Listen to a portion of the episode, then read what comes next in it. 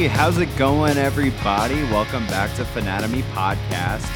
Um, I am Adrienne Ash, and I run the shit show around here, so thanks for tuning in, and thanks for your support. Um, today on the show, we got Stephanie Byrne from the band Cheap Perfume, and uh, this one was an awesome episode. I was so happy to talk to my friend Stephanie about Taylor Swift, turns out. Um, I really wasn't expecting such, like, you know, a mainstream pick from a punk band, but, like, we actually dove into that and unpacked that in this episode, and it was a really, really cool interview um, where we just kind of dissected a lot of reasons why we're so hesitant to pay attention to more mainstream artists and give new sort of forms of music a chance, but anyway, this one was, uh, it was a lot of fun to do. Me and Stephanie are really good friends and we go way back. So it was nice to just like catch up and talk about things. And our episode of The Green Room for uh, Stephanie was really cool too. And uh, it was, it was really nice to just like get to reminisce about some stuff. So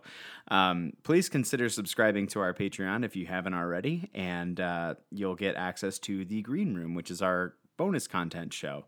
Um I do want to give a couple quick plugs uh, because Stephanie specifically requested that I mention them, and uh, basically they they just put out two new songs. One of them is called No Men, and I just listened to it, and it fucking slaps. So, so good. And uh, there, the, the stick-out line for me is, uh, I'll wear a dress and combat boots to the revolution, and that's just so rad, right? And then they also put out a cover of T K O by La Tigre that I listened to, and it just, it, the recording was amazing, and it, it just like sounded so big and huge, and it was really awesome to to to hear that cover. So make sure and check those out. Check out Cheap Perfume. Follow them everywhere on your socials. Um, and if you wouldn't mind, please follow Fanatomy Podcast everywhere that you have social media, and we do. And uh, with that out of the way, I'm going to get off of this microphone and jump right into this interview conversation with Stephanie Byrne from the kick-ass, all-inclusive riot girl band Cheap Perfume. Oh, and we're live. Holy shit.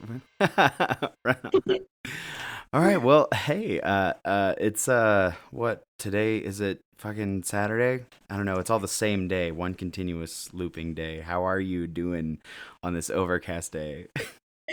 um, I'm doing very well. Thank you. How are you? You know, I'm, I'm good. 'Cause, you know, I, I told you I was going to listen to a, uh, a Taylor Swift record before, before we had this chat, and I did. And, uh, yeah, so I, I enjoyed that experience. I had like, you know, I do my, my coffee ritual, like my, my ritual of like my coffee cigarette, you know? Yeah, absolutely. Yeah. Like if they, if they could just give me a cigarette with some like caffeine and coffee flavor in it, I'd be set. But for now, Ooh. It's just like a coffee and cigarette thing. I feel like that could get a little dangerous, though. yeah. I never quit if that's the case. Yeah, it's like it'd be like Sparks or like uh, like Four Loko back in the day, right? Did you ever did you ever have like uh like a Four Loko and just like stay out all night? And you know, I don't know, those those things were, were scary. I never tried it, but do you ever have a Four Loko? No, I was uh, I was never into that world. Um, a guy I was dating and his uh, bandmates were for a little bit, but um, I stayed away. I wasn't cool enough. Wasn't loco enough. Yeah, Four Loko. If you wanna, if you wanna feel like you can do anything, but just a little bit sloppy, I guess that was the message they were trying to send. That's a great slogan. Maybe also have a heart attack while you do it. Who knows? Yeah, yeah. I mean, you know, now we just do vodka Red Bulls, and we're like, wow, weren't those people crazy? Right.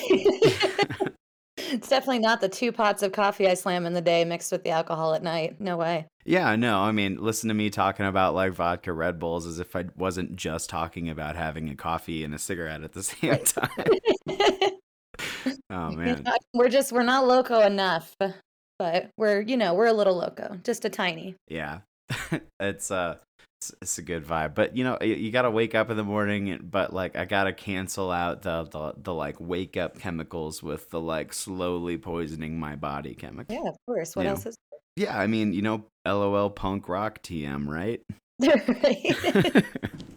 If we're not self-sabotaging, then what are we doing? Yeah, yeah. I like to, I like to, uh, you know, like capitalize every first letter, you know, to emphasize that things are a thing. You know, mm-hmm. like when people are acting like that, it's sort of like air quotes. Yeah. I don't know, man. I spend way too much time on the internet. It's uh, it's cool to to talk to real people. It's rad to have a show because I'm reminding myself that other humans exist, and uh, the world is not just like my office area that we're in right now. Yeah, I understand completely. I uh, I live alone with my dog, and um, there are some weekends or weeks even that I just don't see a single other human, and that can get a little weird. So it's very good to see your face, and I'm very happy to be here. Yeah, yeah. I saw your um, I saw your like story about getting to see your folks for the first time in a few months, and like there were pictures of the doggo and stuff, and I was just like, yes, yes, cute dogs, and this is wholesome content. I'm here for this. Yeah, with their matching shoes. Um, my dad's seventy-seven and my mom is sixty-eight, so they're within the age range that um, we have all decided as kids to stay away from them, um, just to be safe and uh, mm-hmm. preserve them. So um, I just had to pick something up, and it was the first time in five months. I mean, it's just crazy how time is going by so slow yet so fast at the same point. It's it's so true. Like we're coming up on a year, like a year of this bullshit. Mm-hmm. A year of like Zoom calls and like all that, you know. I, I was talking to Johnny earlier about how Zoom is kind of like Kleenex now. Like we just use Zoom interchangeably with like a, you know, a web calling service or any stuff like that. It's like, you know, it, it same with like Q-tip. It's just weird how that stuff happens, but it's it's like we do everything over Zoom, which is synonymous with just like talking to people on the internet. Mm-hmm. Absolutely. Yeah, I'm. Uh, if I never have to do a video meeting again, once this is all said and done, I will be very happy with that. Okay, well, that was the Fanatomy Podcast, and uh, thank you everyone for tuning in. My guest was Stephanie. No, love being here with you like this, but I want I want to see people I R L. Yeah, yeah, for sure. So, uh, speaking of seeing people I R L, I think. Um, You know, I, I wish I, I, I look forward to when we can all do that again. But, um, you know, for now, what we have are the memories of what we have done and where we have been. Mm-hmm. And uh, your band and my band have played a lot of shows together. Oh, so many shows. I miss it so much. Yeah. Yeah. So I just kind of want to talk a little bit about you and Cheap Perfume. Yeah. Um, I like... all things cheesy, like reality T V and pop music. Um, but I'm in a band called Cheap Perfume. Uh, Cheap Perfume is a punk band. Um, most of us are from Colorado Springs. One member is from Denver. Uh, we like to talk about serious things that can even sometimes be hard to talk about. Um, but we additionally really like to throw a little satire in and um make talking about miserable things a little bit less miserable as often as we can. Um yeah, that's about it. I have a dog. What's your dog's name? Her name is Rourke. That's that's so rad. I love Rourke. She's a good pup. I just I just rescued her on Christmas Eve. Yeah, we, we we appreciate the doggos in the house. We can't have one because our apartment people are like, yeah, a dog, you can have two kitties. And I was like, okay, fine, we'll get two kitties. And then we went and adopted a cat, and they were like, this cat is an only cat. And if you get another cat, there will soon only be one cat. Oh my gosh. They were like, this, you know, you should name this cat Highlander. So not only do we set out um, you know, forth in our music careers trying to rip faces, but then you also got a cat that enjoys ripping faces. Yeah, well, just just other cat faces apparently. Like, yeah, like apparently she's just very cat aggressive, and so she can't like hang out with any other cats. Um, but she makes up for that by hanging out with the humans all the time, constantly. It's wonderful sometimes. Mm-hmm. Um, but she she had this she has this habit of like running up, and um, any anytime I'm like doing the podcast and uh, forgetting, you know, when I forget to like kick her out of the room, she'll like she'll notice that I am talking, and obviously I am talking to her because I'm talking to like a microphone and a camera and stuff. So she has to be involved, um, and until she is involved, she'll stand there and scream at me that she's there and announce her presence, sing a song for people. She's a really sweet cat, though. She's just very... I mean, how could you even consider spending time with anybody else when you could spend time with the cat? Mm-hmm. I mean... That's that middle child syndrome right there. Yeah. It's definitely a thing that I thought about when I was just, like, living in my old place alone. Like, I really want to get a cat, but... I don't know. Cats are a responsibility. And then I moved in with Nova and we got a place together and we lived here for like maybe a couple weeks before they were like, can we get a kitty? And we just, we, we had to. Um, well, thank you for coming on the show. It's it's really rad to have you here. Yeah, thank you for having me. We can edit some of this stuff out, but like Johnny Johnny hit me up and was like, hey, so what's this person's name? And I was like, uh, well, their first name is Stephanie. Um, I don't really know what they want to go by right now because they're kind of going through some stuff. So, like, you know, I figured I would just let you say what you want me to call you. Yeah, I mean, I really like Stephanie for now. Um, I think that, you know, I'm still learning and I'm still growing and that Stephanie still at least feels like it fits. Um, and maybe that's not forever, but for now it is. Okay. So, I like, um, yeah, yeah, for sure.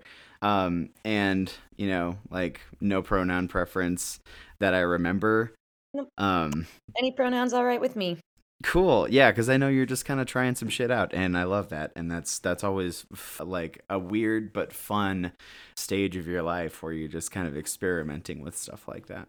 Yeah. I think, you know, um, you gave me really some of the best advice, which is just to not rush myself into putting a label on anything, um, but that, I, you know, I think that going down this road and being able to be authentically myself for the very first time, it feels nice just to kind of play around and see what makes me feel the most like me every day. Um, and so sometimes that's definitely a lot more masculine and sometimes that's a lot more feminine and sometimes it's neither. Um, so yeah, it's a, it's certainly a fun learning process. Right on. Well, I'm stoked that you're just deciding to straight up dive into that because, um, you know, if there was if there was ever a time, if there was ever a time to just like do some deep exploration, you know, we've talked about that a, a bunch on this show already. Like, you know, that's that's kind of what everyone's doing. You know, like people are diving into some parts of themselves that they've never explored before and and seeing what they find. And, you know, it's um. It's not always, it's definitely not easy and it's not always pretty, but you know, there's, there's a lot of really important stuff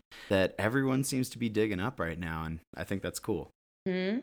Absolutely. I mean, I think what a better way to understand maybe what's not working for you or where you are harmful or where you could just use some growing in general, um, than spending all your time with yourself, which is what a lot of us are having to do these days is, uh, yeah, a lot of self-reflection. You can't really run away when you're just stuck there. Um, and it's harder to hide it for sure because there's not uh, public events and outings that we can be going to to distract ourselves with. So it's uh, certainly a good time for re- some reflection.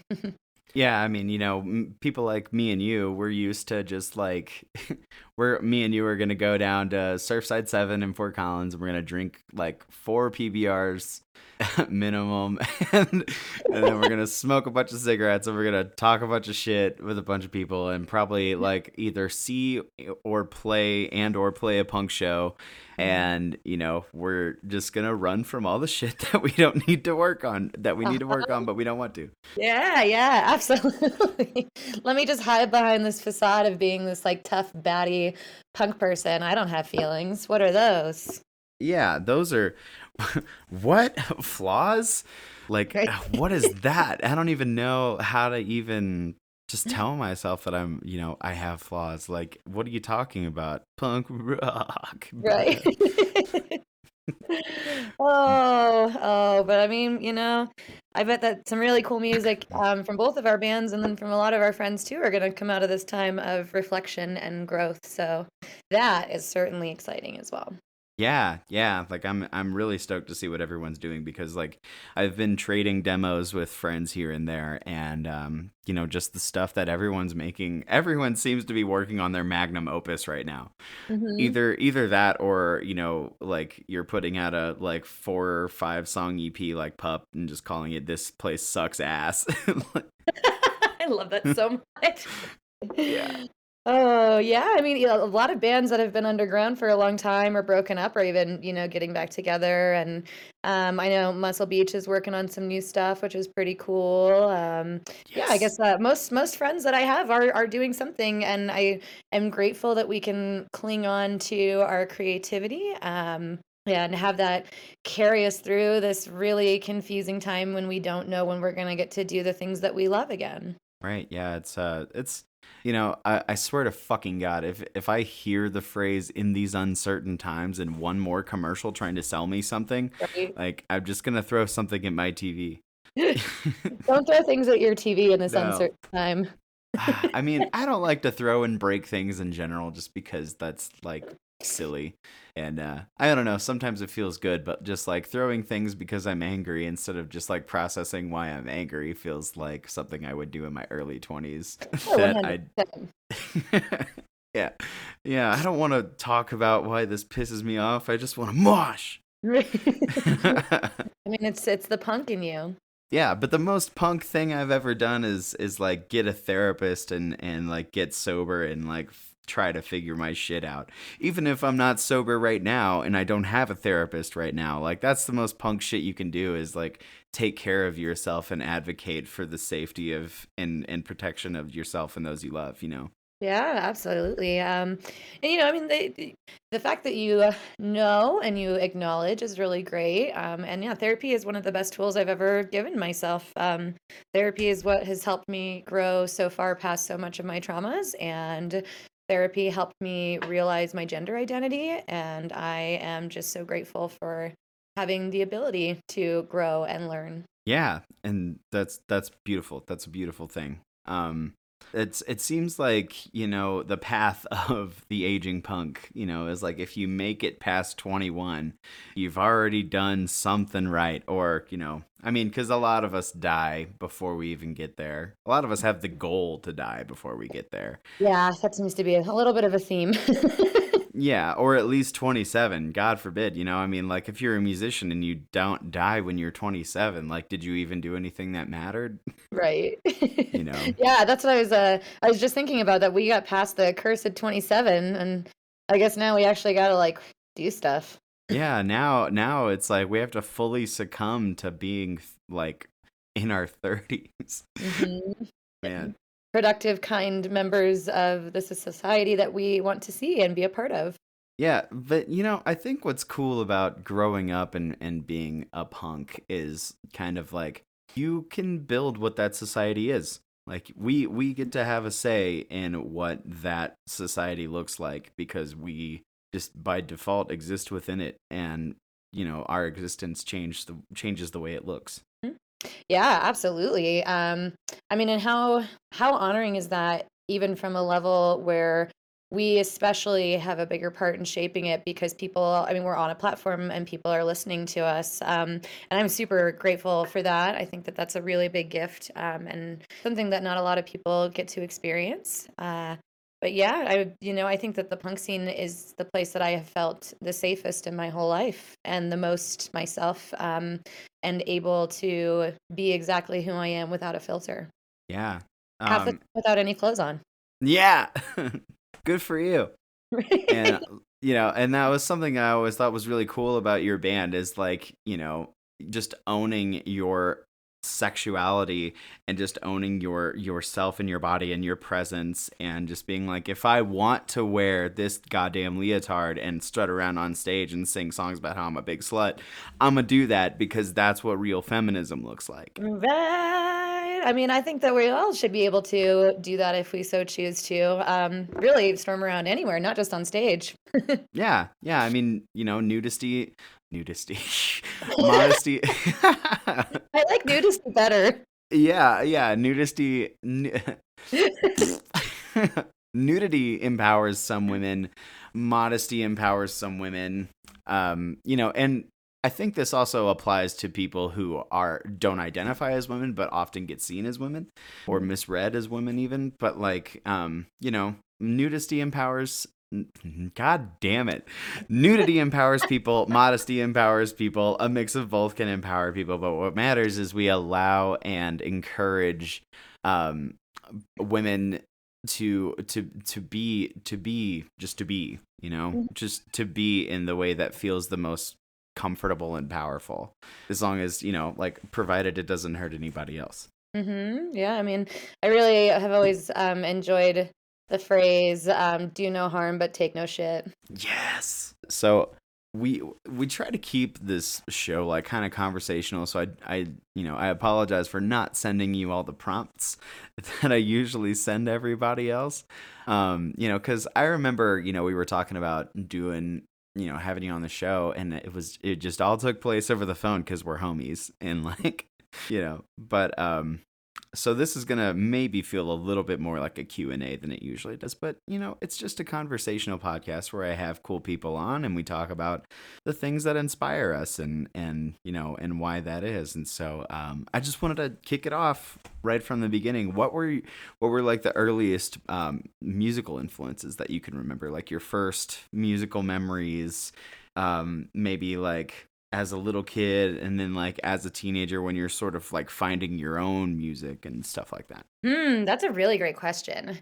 Um, I remember for sure the first C D I ever got with my boombox for Christmas was Backstreet Boys. So it's very important that we understand where it all began. Um, Uh, from there, I kind of just was into like the normal stuff I guess you're into when you're a little kid, and that's the stupid shit that's on the radio. Am I allowed to cuss on this podcast? Oh, abso-fucking-lutely. Was it was it Millennium? Was that the C D you got? Because that was the one I got. Yes, yes, yes, yes, yes it was. That's amazing. That's so incredible. Um, yeah, uh, so I think that, you know, um, I went through a really heavy, great Eminem phase, so that's phenomenal. Um And uh, then um, I really started getting into more of what you could call, and I'm doing some heavy air quotes here, alternative music um, when I started listening to Blink one eighty-two.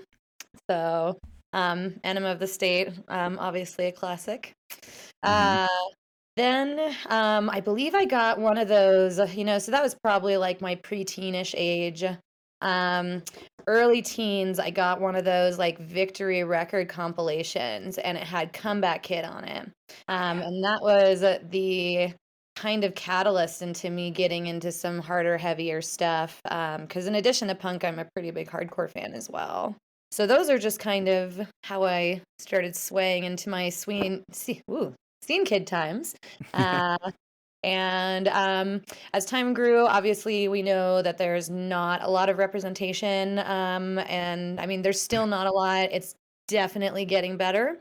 But um, I started to slowly realize that there were more than just white dude bands out there. Um, and so I think that like the turn into Riot Girl happened really slowly, probably over the last like twelve years, and um, still raging strong. I wish I could remember where it kicked off, but think influence is kind of snuck in here and there. Yeah, well, that's super rad. I remember, um, you know, I had the same Backstreet Boys C D. Yeah, no. That's yeah, why we're and, kindred spirits. Really, that's it. Yeah, it's it's the love of Backstreet Boys, and honestly, just like, you know, you and I were talking the other day just about like how uh, you love reality T V and trash pop music, and I totally love that so much. I mean, I think that today we have to acknowledge the news that Kim Kardashian filed for divorce against Kanye West. And, you know, I just want Kim to be okay. Really important stuff. So, yep. Crappy yeah. reality television is pretty much my life. Yeah, I'll be I'll be real, you know, uh, eat the rich, fuck them both. But I'm always happy to see Kim. I'm always happy to see, like, you know, some some lady getting fed up with some like loudmouth asshole shit and just deciding to leave. Right. So, yes, also, I, I totally agree. Eat the rich. But also they are so lacking in self-awareness that it can't you can't help but just watch the train wreck Always. Yeah, yeah. It's kind of like, you know, um, those celebrities that we were all encouraged to, like, love to hate to love to hate in the two thousands, which is, you know, I'm I'm excited to sort of talk about just pop culture in general with you because, uh, you know, there there was a lot um, that I was thinking about. Um, so I just want to circle back for a second. You and I play in punk bands. We play in whatever the fuck you want to call us. I just call Plasma Canvas a rock and roll band or a punk band because, like, mm-hmm. I just I play guitar and I have a lot of influences. I just do whatever I want. And y'all, you know, like. What are y'all a punk band? Y'all a riot girl band? Are you a hardcore band? Are you just kind of like a saucy mix of the three? I, I would say that we're a, a saucy mix. Um, yeah, yeah, that's a, that's a very fair assessment. I don't know where the word saucy came from. I think it was because we were talking about like reality T V. I love saucy though; it's such a good word. It's a really yeah. good word for when you're like charming drunk. You're yeah, I'm saucy tonight. Oh man, yeah, that's totally real. Um, but so you and I play in really intense bands where we talk about really intense shit. And then I was like, Stephanie would be so cool to have on my show because what a badass, right? And then I'm like, I wonder if, you know, they're going to want to talk about like, you know, Riot Girl, or they're going to want to talk about like, you know, some hardcore band or like some like really rad underground shit that I don't even know of. And you were like, let's talk about Taylor fucking Swift. And I was like, I was, that is a curveball and a half. But knowing you as a person, it's not really at all. Yeah, you know, I've been listening to Taylor Swift since I was a teenager. She's like probably seven months older than me, um, so really close to our age. And I remember constantly with my internalized misogyny locked and loaded when I was nineteen being like, how the fuck is this person the same age as me and I'm delivering pizza and she's off doing this shit, getting in fights with fucking Kanye West on stage. Um, and as I grew, I mean, but I love to sing her. Uh, I just think she's super fun. So again, there's that internalized misogyny that thankfully I grew out of. Um, but yeah, I just really think that she's just evolved as a musician and as a person, and definitely has uh, some like white feminism issues. Um, but I've seen her growth in that too. So, um, and she's catchy as fuck. Yeah, yeah, I'll definitely give her that. And, you know, you were talking about internalized misogyny, and I'm just going to call myself out real hard right now.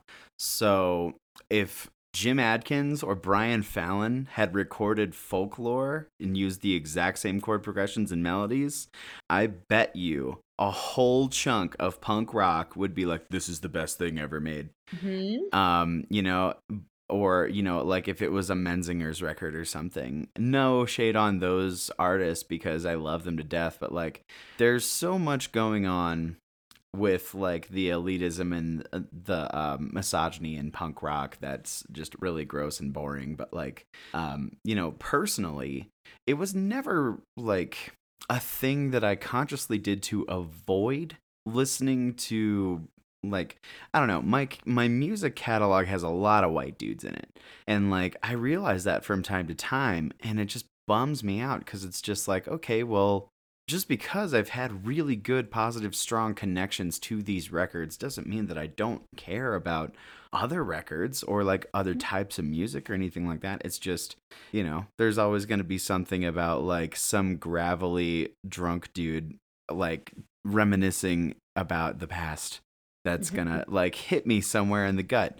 Um, because I spent so many years identifying along the same veins and with the same like, you know, self-imposed victimhood, you know, that I needed to deconstruct over time. But, um, you know, and not going to say that Taylor Swift doesn't do the same thing, because I was listening to Folklore and I'm like, okay, yeah, everyone in the world did you so wrong. But, you know, at the same time, it's a, it's a great record. And those themes are are found through a lot of, of, of music in general. Like, you know, people write breakup songs because they're hurt. They're, mm-hmm. They write breakup songs because they're nostalgic, and there's like specific memories and visual language that we use in breakup songs to just drive the point home of how visceral it is and how like, you know, I mean, one time I wrote a love song about a cup of coffee that had been sitting on my table for a couple days, you know? And like, Love it was, it, yeah, I, I like, you know, my, my girlfriend and I were having coffee, and she would take the train and I would take the train back and forth. Um, you know, we would see each other, and like, it was one of those things. It was one of those times where like we were having coffee in the morning before she got on the train to go back to her city. And like, when I came back from, you know, dropping her off at the train station, I noticed that her cup of coffee was there, and I just kind of left it there until it evaporated, which is super gross. So gross. Uh, I don't think that that's, I, um, okay, it's a little gross, but also that is so romantic. And like, those are all the things that I just love about your sweetheart. Um, cause I, you know, that, that it's, anybody who's done the long distance thing knows that it is really difficult. So I think that's endearing as hell. Thanks. it, it, it, I'm a I'm a goof. Uh, I'm a gooshy, goopy person, but um, you know, I, I think that I, what I was getting at with with that kind of specific imagery is is that like, you know, we we write these intense uh, love songs and breakup songs because because we're in a specific state where it's like simultaneously like grieving like the death of something, but also like, you know, don't cry because it's over, smile because it happened, and like remembering all of the good stuff, which also amplifies how much the bad shit sucks, because mm-hmm. it's like, how could it be so bad when it was also so good, you know? Yeah, yeah. I mean, and nothing nothing hits a hits a good divorce like the last two uh, Taylor Swift albums, I'll tell you that. Oof. I've never gone through a divorce, but like I can imagine. I'm having a great time. Yeah, I'm, you know, I bet you are, you know, just isolating with a dog, just mm-hmm. hanging out by yourself, listening to Taylor Swift in the wintertime during a pandemic. I bet everything's just fucking peachy right now. I actually, um, I feel pretty fortunate. Um, again, I have a phenomenal therapist, and I have um, had a lot of time to read a lot of books and understand my heart a lot more and understand myself a lot more. And so, in all reality, it is a little tough sometimes. There aren't hard days, but I feel very fortunate to be in the position that I am in to um, be able to learn to love myself again and who I am, you know, now without expectations. So that's awesome. And I'm I'm so happy that you were like, yeah, things suck, but listen, bitch, I have a therapist and I'm reading some books and things are fine. So shut up. I love that. You know, I just, uh, growing's always painful and uncomfortable, but it's also like big and exciting, and it's just like a whole new adventure. So yeah, I don't know. It's just, it's a little bit of everything. It's a little bit screaming Taylor Swift on my floor at two a.m. sobbing, and it's a little bit of seeing the world from a completely different new perspective. So I'm, uh, I'm really grateful. That's incredible. And I'm I'm I'm happy to to hear that you're in that state, because, you know, having gone through a bunch of shitty breakups, like, I get it. You know, you have your good days and you have your bad days, and, you know, good and bad are really lazy words to describe the experiences that happen, because sometimes you can have like such a mixed bag of a day, you know? Mm-hmm. Mm-hmm. I remember one time I was just having the most terrible, like, day. It was one of those times where like, it's sort of that feeling where like, it's like the first time you realize that the relationship is headed south, and like you try to block it out, but you just, it's in the back of your head and like a fucking splinter, and it just gets mm-hmm. festers.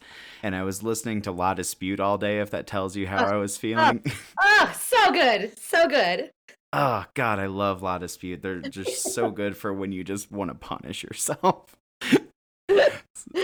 Oh yeah, I think uh I mean, I also feel like they have some of the most like parodiable music song structures I've ever heard. I remember one time um Jude right. posted some lyrics, uh some like singing Shrek essentially to a La Dispute song, and I instantly knew what she was saying, and it was just beautiful. And I mean, to sidetrack you, I just want you to know that I support all of this.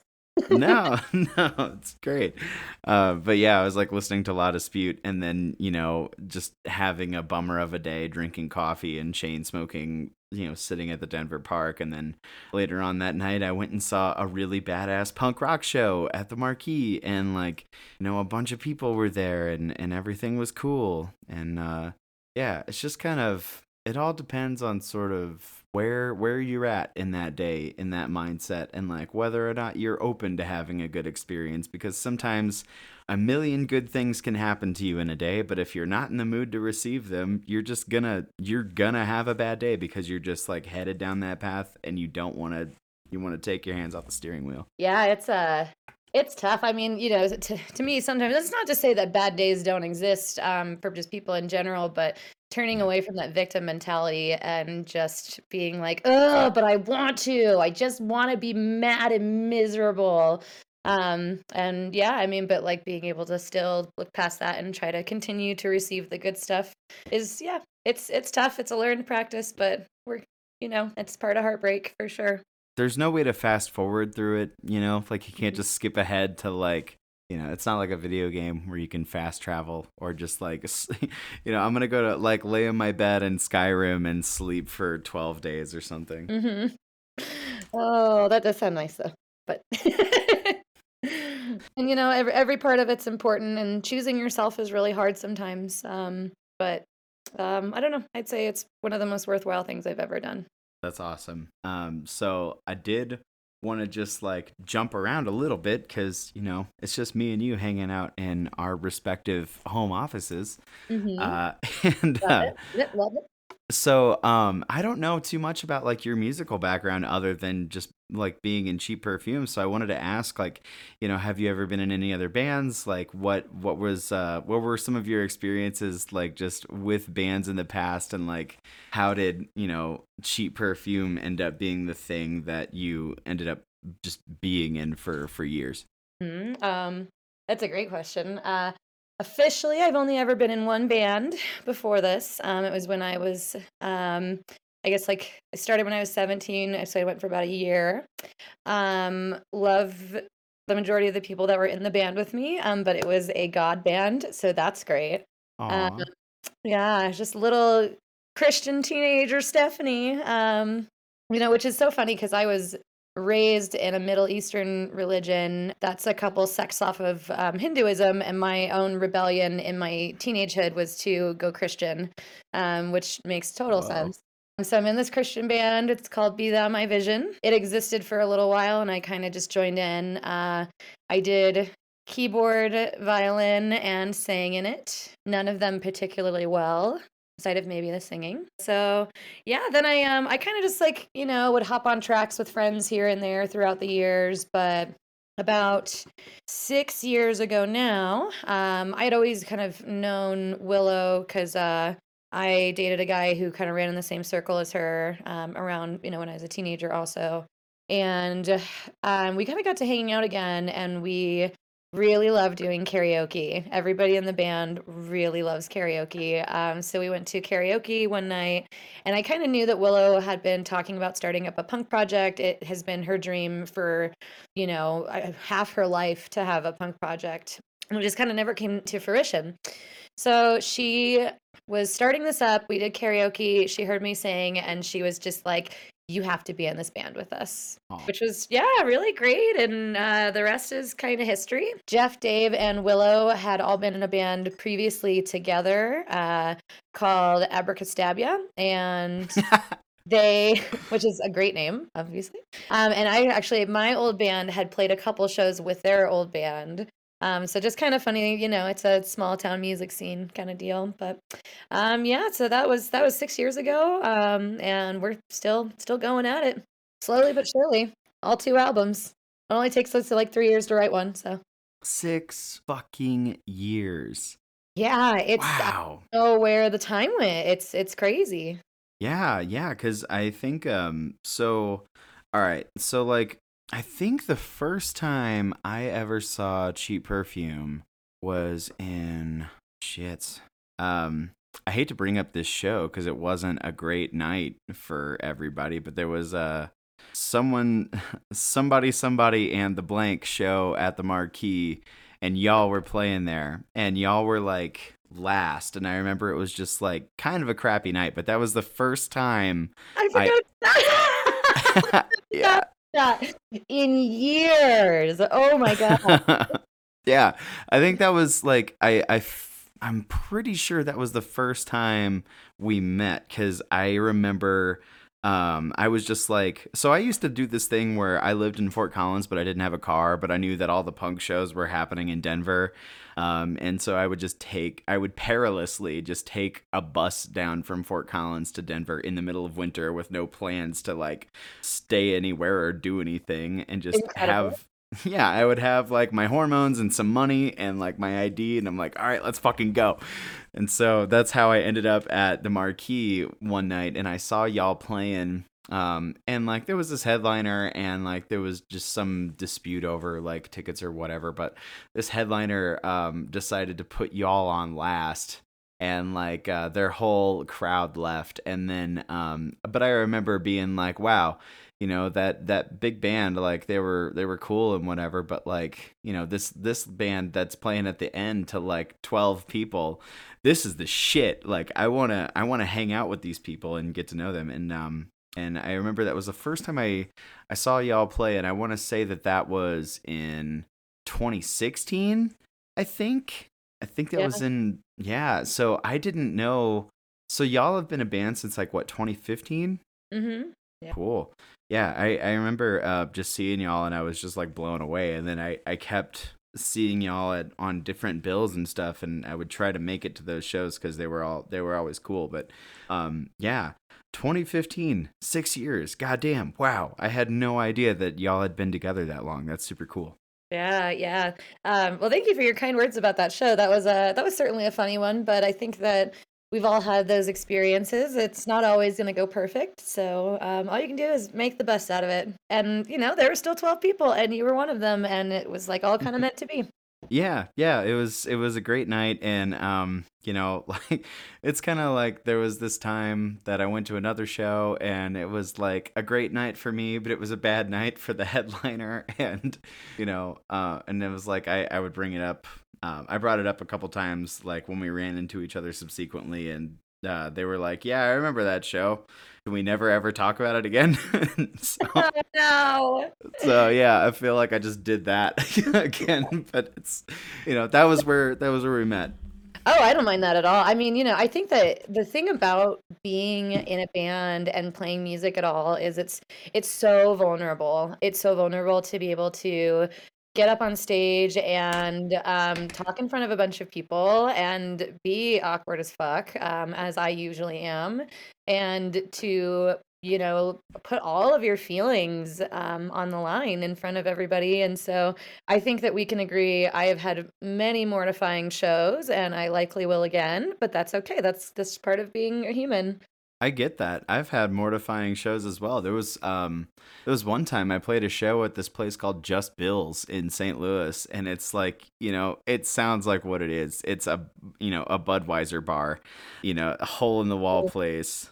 Yeah, a, it's a Bud Light bar that's like a little bit outside of Saint Louis, and yeah, not, you know, like I could have done well there pre-transition. Like I could have been like, hey boys, I'm going to play some songs about some loves that I've had, you know, and like I could have done fine. But um, I was there in a cute dress that I got from Hot Topic with real short hair and my like, you know, my like raspy twang up there singing songs about the trans experience to like some dudes that were in a band called like, you know, like Aftershock or something, and they're uh-huh. like in their forties and fifties, and um, you know, not to be ageist or anything, but they were like maybe not so hip with the times.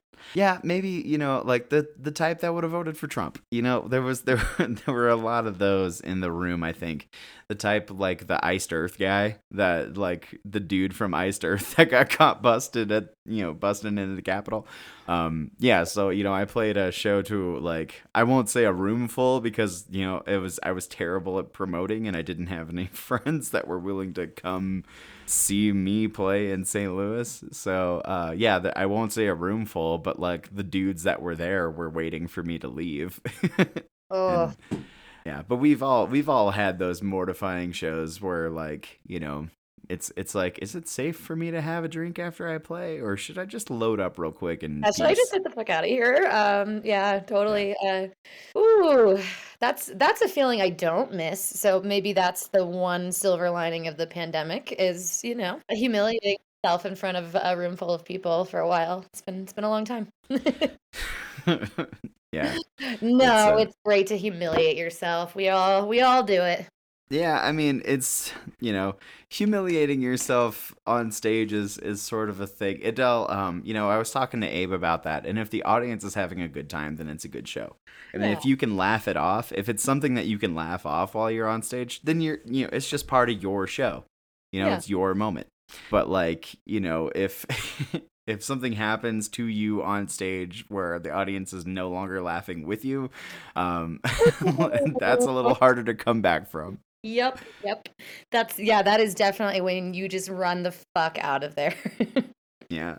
Bye. So just to jump back to the reason we're here, yeah. Taylor Swift. Taylor so, Swift. Yeah. You mentioned your internalized misogyny toward her over the years, but, like, I know that she's had a lot of different, like, albums and eras and just mm-hmm. uh, different ways of expressing what she's about. Like, she started out doing country, and then there was the pop era with the, like, Shake It Off and stuff. And now there's, like, the more stripped down, like, let's listen to this in a dark room with candles thing going on. And mm-hmm. well, so... It's a good cry.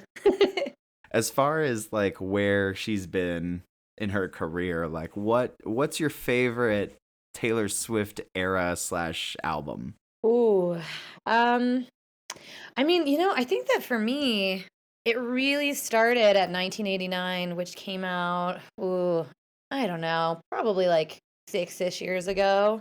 Um, Willow and I really liked that one. That was our often our warm up whenever we would, you know, be up driving to Denver, um, getting pumped up for a show. We that's what we would listen to to get our voices going. I really just enjoy where she's at now, though. This deep introspective kind of work, because I think it's just the most genuine version of herself. And isn't that what we want for all of us, to be able to express ourselves freely and truly? So I think that, I don't know. I mean, the, the devil works hard, but Taylor Swift works harder. Yeah, yeah, absolutely. There was, you know, I was listening to, um, I was listening to Folklore today, and I, um, that, that song Exile that she did with Bon Iver, and, uh, um, I, I just kept thinking to myself, like, this reminds me of a Gaslight Anthem song called Have Mercy, and it was, it was a B-side that was on their very last record. It was, it was like the last song on the deluxe edition of their last record, and I always loved that song, but it's just Brian being real low-key and just chill, and there's like a, an electronic beat that's hanging out in the background. But um you know, as I was listening to this song and this record as a whole, really, I was just like, wow, this is this is the kind of stuff that I'm I'm really excited to hear from someone who's made such huge stadium hits. You know, I like to, you know, I'm always interested in, like, the honesty of what an artist is trying to do. And I feel like when you strip away a lot of really big, slick production, you're left with just, you know, sort of a different version of Three Chords and the Truth, you know? Mm-hmm. Yeah, absolutely.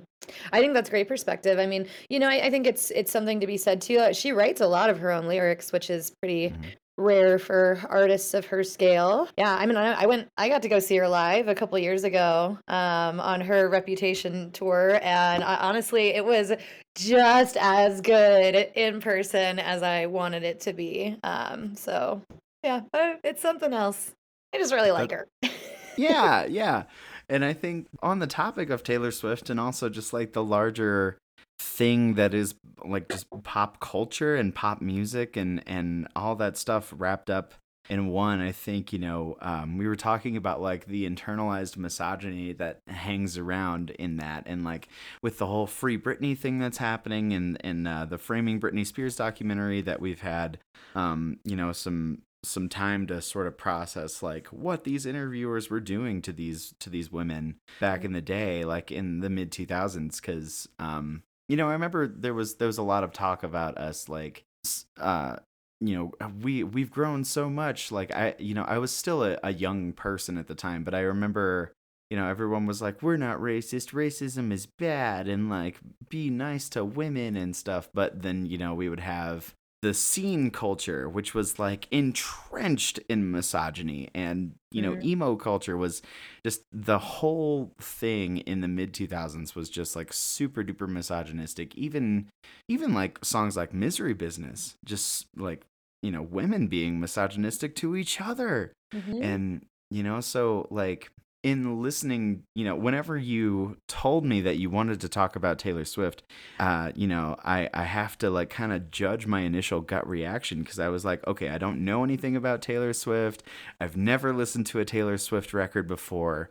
And I kind of hate that about myself, because, like, I don't, I kind of hate that I have, like, a gut reaction of, like, oh, man, you know, instead of just, like, okay, I'll check that out. And, mm-hmm. uh, you know, and like you said, there's some white feminism issues that, that, um, that is, is going on there, but there's something to be said about just shamelessly loving, um, you know, this podcast is about shamelessly loving music, no matter, no matter what it is, because it means something to you, and shamelessly loving trashy reality T V and, uh, you know, like, just very slick, loud stadium rock songs and pop songs and stuff. Like, I think that's cool. I mean, I really love that you asked me to do this, and I think that it's a really cool topic, because I think that shame is one of the most damaging things we have as human beings, that we lob at ourselves, that we lob at other people. Um, shame is a really hard subject. So when we talk about, you know, Taylor Swift having um, some, like, white feminism issues, she's always been an artist, though, that has been willing to grow and to work and to hear out the opinions of, um, you know, marginalized communities. And so it's not perfect, but it's growing. And I I have a really hard time with the fact that in activism, shame is such a powerful tool used to incite change, but it doesn't incite change. All it does is push people further away from, you know, coming to this desired understanding that we want them to have. So all to say, you know, I think that there's a lot to think about when you see people who are growing and, you know, as we all are all the time, we're not going to be perfect. We're never going to say everything right or get it all right. But then, you know, I, I love bringing this down into, you know, a music level and turning it and saying, like, I'm not going to shame myself for fucking loving this thing. Even if, like, other people think it's stupid, I think it's fucking great. So I just, I don't know, I think that this is incredible. I think it's such a great idea. I'm glad that you wanted to do it, because you're you're one of my, my favorite people on earth, and I respect you as a as a musician and a lyricist and as a person and as a friend.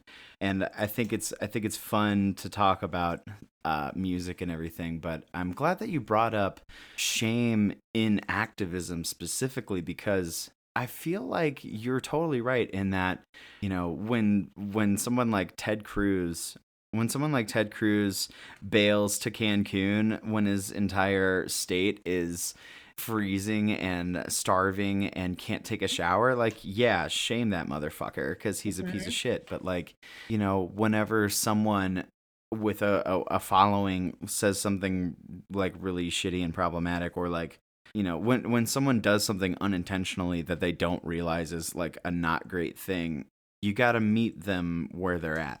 You know, and it doesn't necessarily have to be a member, like, if it's hard to give examples without sounding a little bit weird about it, but, like, you know, if someone, you know, I'll use the trans community, for example, because that's me. Like, if someone asks me, you know, if I'm transgendered, you know, like, uh, you, you know, deep down, I'm going to be a little bit annoyed, because, like, no, I'm not transgendered. That sounds like I've been transgending or transgendering or something. It's just grammatically weird.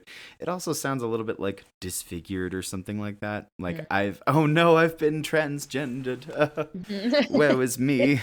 But, you know, uh, I'm not going to tell that person that he's a transphobic piece of shit and he should rot in hell because he said the wrong word. You know, I think that, like, a lot of times, you know, in our, in our attempts to be, to, to do better, we get lost in the, yeah, not, not to say, like, high horse of it all, but we don't want to meet people where they're at. And if you don't meet people where they already are, when they have the intention of getting to a better place, how are you how are you doing anything that's good? Like, if you're just if you've been educated on something, that means that someone took the time out to educate you. And not that, like, you know, I mean, I could I could I could tell that same guy, like, hey, Google's free, why don't you go look it up? Like, mm-hmm. I think that's kind of lazy though. I don't owe that person my labor, but at the same time, like, what am I going to do to make this situation better? Am I, you know, like, am I, am I just going to, like, chastise someone for saying the wrong thing? Or am I going to just, like, you know, try to steer them in, in the, the right direction? I think there's a lot of power in, like, using your skills to redirect as opposed to using your skills to shame in situations. Absolutely. And, um, you know, I think that you bring up a really good point. You're not always going to have the spoons to be able to educate people, um, you know, and I think that I would like to believe that, you know, we can all only ever just do the best that we can do. But you're you're totally right, is that um, Uh, so I will totally shout out this book that I just read recently. Um, it's really short. It's under ninety pages. It's a super easy read. Um, I think it's just incredible that everybody should have access to, um, I guess, uh, process-changing thinking like this. Um, but it's called We Will Not Cancel Us. Um, it's by Adrienne Marie Brown. And um, I think that some of the most powerful things that I really absorbed from that book is that um, you know, cancel culture is really hard. I, I and don't get me wrong, we don't have the backups in place right now to be able to move through with some of the ideas within this book. So it's kind of hard to figure out without a greater community effort, probably not as easy in a pandemic, but where do we start? But canceling people or shutting them out or pushing them away doesn't stop the harm process. It just pushes it somewhere else. And so, again, this is sensitive. There, there's so much work to be done within communities to get to these good places where it can make sense. But I think that there's a lot of poetic kindness in imagining that there should be healers, or, you know, that you want healing for both people who commit harm um, and the people that were harmed. It's it's reasonable to want healing for both people, or both, yeah, I mean, both persons in a situation or groups, so. It's uh, it, it's a lot to wrap your mind around, and it's hard to figure out where to start. But I do believe that, you know, shame shame just isn't going to get us anywhere, and it's time we probably try something else. Yeah, you know, the concepts of, like, restorative versus punitive justice. You know, it's like, yeah, we can we can punish people and banish them from the village, but, like, okay, so they go find another village. Mm-hmm. Like, they, you know, like, you know, you, you kick abusers out of our scene, and then, like, okay, well, where's that abuser going to go? They're going to go find another scene and, like, abuse more people.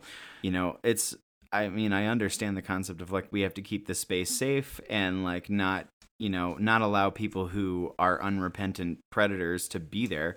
But, like, if someone does something that hurts someone else, it it's a lot more productive to, like, get that person on the right track than it is to just tell them to fuck off and never come back. Because, you know, all you're saying at that point is, like, I don't care what you do as long as you don't do it here, so I have to deal with it. Like, just yeah. kick it's sort of like passing the buck, you know, if we whereas, like, you know, if we call in versus call out, like, sometimes if someone is using, like, a, a position of, like, power or privilege or influence to be an abusive, predatory piece of shit, then, like, yeah, we'll call that person out. But whenever someone is, you know, has a, a great selection of positive traits and, like, does something that's that's fucked up, you know, and we care about them still, we want to call them in and say, like, hey, where are you at? Like, why did this happen? Where can we go from here? Like, wh- let's get you into therapy. Let's get you talking about this. Like, it doesn't excuse what they did, but there's, you know, and I want to be real careful talking about this because it's not something that, you know, it's never, ever, like, making excuses for someone as to why they are the way they are. But it's like, okay, this shitty thing you've done, it's happened. Now, where do you go from here? How do you move forward? How do you, like, do... Like, how do you pay respect to the harm done and ensure that it doesn't happen again? Where where do you take that as opposed to, like, just kicking the can down the road? Mm-hmm.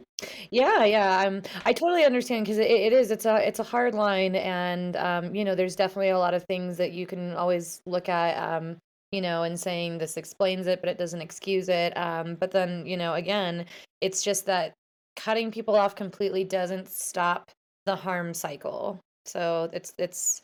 I think that it's something that people are starting to grasp more and more. Um, and I'm excited to see as a society where we can continue to move with it. Because, I mean, just as you said, you know, I mean, the prison prisons are a great example. Um, you're not actually rehabilitating people. You're putting them into a box and leaving them to rot there. Um, prisons don't disappear problems. Prisons disappear people. And yeah. so how do we as a culture move away from this extreme punishment side of things into a rehabilitative kind of idea um, of getting people to be good to one another and good to the spaces that they're within? I, I, I love that you bring that up because, you know, like abolish prisons. Yes. Mm-hmm. However, what are we going to do with all the like super dangerous people that pose harm to others? Like it's a very complicated question, but also, you know, like you said, prisons just put people in little boxes where they can spread COVID to each other and are confined to a small space and die. But that's a whole other issue. You know, committing a crime does not make you, it does not take away your human rights. You know, it doesn't take away your right to, um, to, to food and water and shelter and like being safe and not exposed to pandemic. And, you know, there, there are so many backwards people out there that would say that it does. And I think that that's largely due to like the school to prison pipeline that exists within community of color. Mm-hmm. Um, you know, and a lot of a lot of times when people think of prison, they think of people of color, um, specifically Black people. Um, but like there's um, there's something so fucked up about just like not caring if people in prisons die because they committed a crime. Like, you know, maybe someone's in there for like doing something brutal and evil, but the person that he's sharing a cell a cell with committed like check fraud or something, you know, or, and they did that because they were starving and trying to feed themselves or were about to become houseless or something, you know? So just like the, the fact that, you know, we, we treat people as if they don't exist anymore when they go to prison is, is so completely fucked up. And, uh, yeah, so, um, I definitely think this episode is going to be called Taylor Swift and dot, dot, dot activism. Oh, I kind of love that. Um, I mean, I think that, you know, one thing, um, I want to put a trigger warning before I say this. So if anybody has any um, sensitivity to sexual assault, um, definitely maybe skip um, thirty seconds. Um, but, you know, I was uh, reading or listening to something on a podcast recently about how, um, you know, there's a facility somewhere where they take uh, sexual assault, um, I guess persons, people who have committed sexual assault, put them in the same facility together. Um And it's not like a prison kind of thing. It's more like um, like kind of a rehabilitation, uh, mental mental health facility. And they all hold each other accountable. And like the studies coming out of this like experiment is that like so many go back out into the world and do not reoffend because they've had other people like them that they have been able to grow and heal with. Um, to, uh, again, continue to hold them accountable. And so it's it's just, it's wanting or hoping that we could get better social services um, available for people so that people actually do have the opportunity to live the rest of their lives without committing these crimes anymore. Um, you know, and I mean, those being like some of the more heinous ones. The other things is just, you know, making sure, like you said, people have money for food so they don't have to steal, so they don't have to go to prison. I mean, it's there's a lot of mess to untangle there, but it's uh, it's certainly an interesting thing that I think people are kind of starting to wake up to. Um, hopefully we can continue down that route. Yeah, and a lot of people are finding therapy now, and like, you know, just the, the concept of of like you do something bad, you go to prison, is being overtaken by you do something bad. Why did that happen? How can we like stop that from happening again? Let's examine that. Let's not excuse it and defend you in public and tell your victims that they're full of shit, um, because that has been a huge problem for forever. And we're going to work on that too. But for now, let's talk about where you're at, why this happened, where we can go from here. And, uh, you know, that's, that's, that's an important way to, to like, frame shit instead of just like, you know, because I think a lot of it, um, I don't want to say clout chasing. I think, you know, we bring up, we bring up the, you know, I'm glad that you said the phrase cancel culture, because I think that that's a powerful two words that evokes a lot of emotion in a lot of people. And, uh, you know, for better or worse. And it started with like Black women using it as A A V E. And um, you know, like, fuck this shit, this person is canceled. And, you know, because they, the, they said something shitty, and, like, we're like, okay, we can collectively say, like, fuck this asshole. Um, and then, you know, like everything else regarding A A V E, it got adopted by the larger culture, and, you know, it spread to more like D I Y scenes and punk scenes and stuff like that, where we were talking about, you know, this person's an abuser, they're an asshole, we're going to cancel them because fuck them. And then, you know, the the dialogue around cancel culture has gotten all the way up into, like, Donald Trump said cancel culture, and, like, people in the right wing are using this this phrase and weaponizing it to mean, you know, we're like, cancel culture just means consequences, basically. Mm-hmm. Like, it's been so diluted and perverted, you know, because, like, it started out just being like, um, you know, cancel culture wasn't really a thing. Like, this person is, like, a total asshole, so they're canceled, which means, like, you know, we're not actively taking anything from them. They're just, we're just saying as a community, we're no longer going to support this person. Um, and it's sort of become a rallying cry by, like, the red pills. Yeah. You know, to, it's sort of become a rallying cry to where, like, if you say anything offensive, they're going to cancel you. And it's like, well, we didn't take the food out of your mouth, you know, like, right? no one, no one took your income, you know, and, like, your, your right to a platform does not exist. Your right to a Twitter account or whatever does not exist. You know, um, y'all love the free market so much. Like, right? Here it is at work.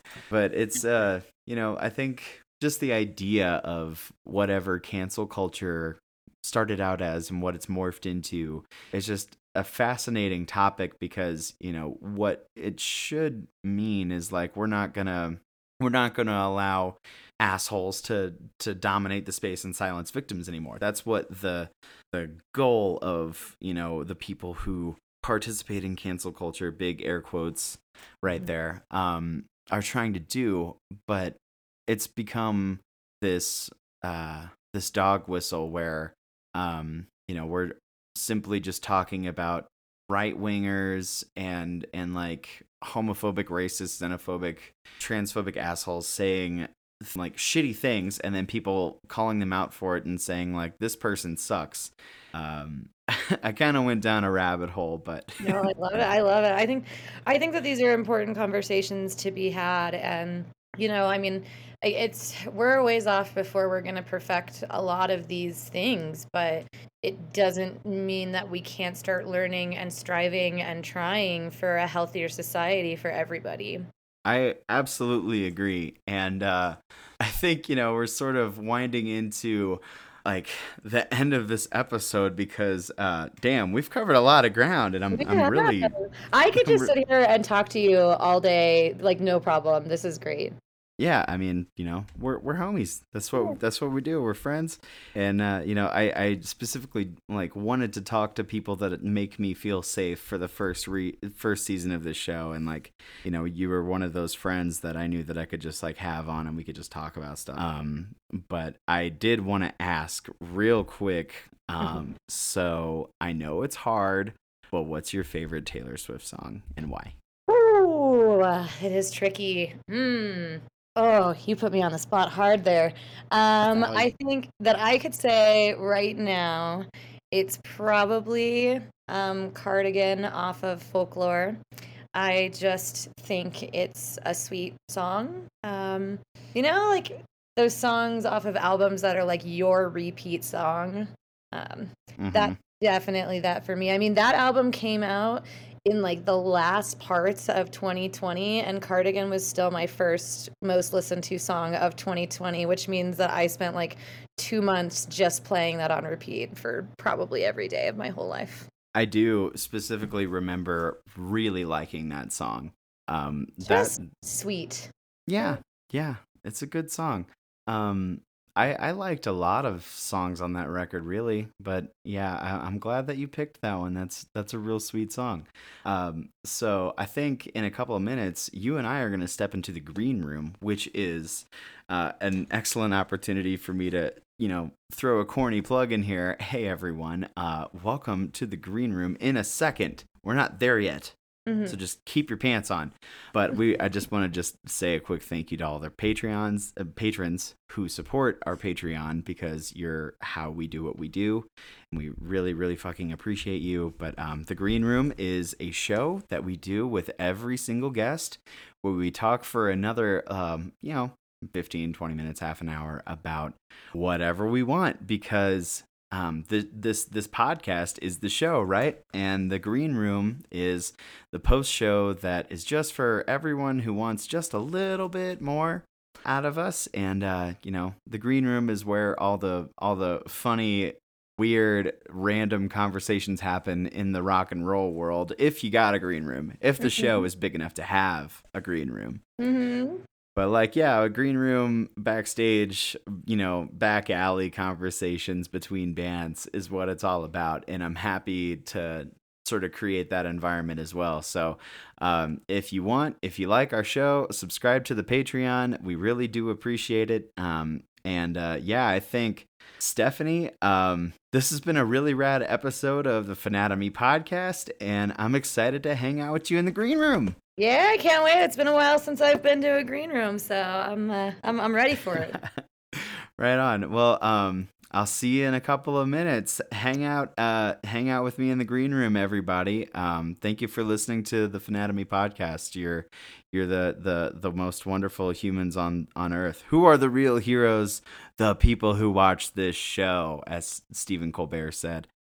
I don't know how to wrap things up, so we're just gonna leave. All right, bye everyone. Bye.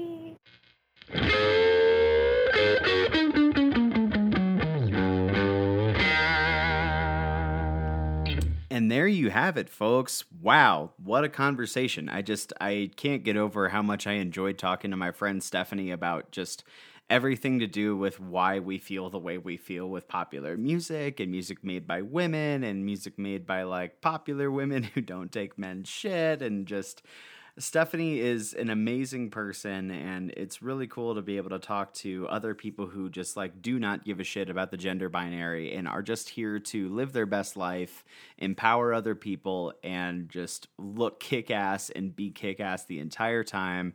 She's, um, you know, ever since I moved to Colorado and started seeing Cheap Perfume, you know, Stephanie has just been one of the most inspiring people that I've seen perform, and just makes me want to step it up every time I hit the stage. So was really, really grateful to get the chance to just like sit down and talk about a bunch of stuff with them. So uh, Stephanie, thanks so much. Please go check out Cheap Perfume, everybody. Follow them on social media and follow us there too.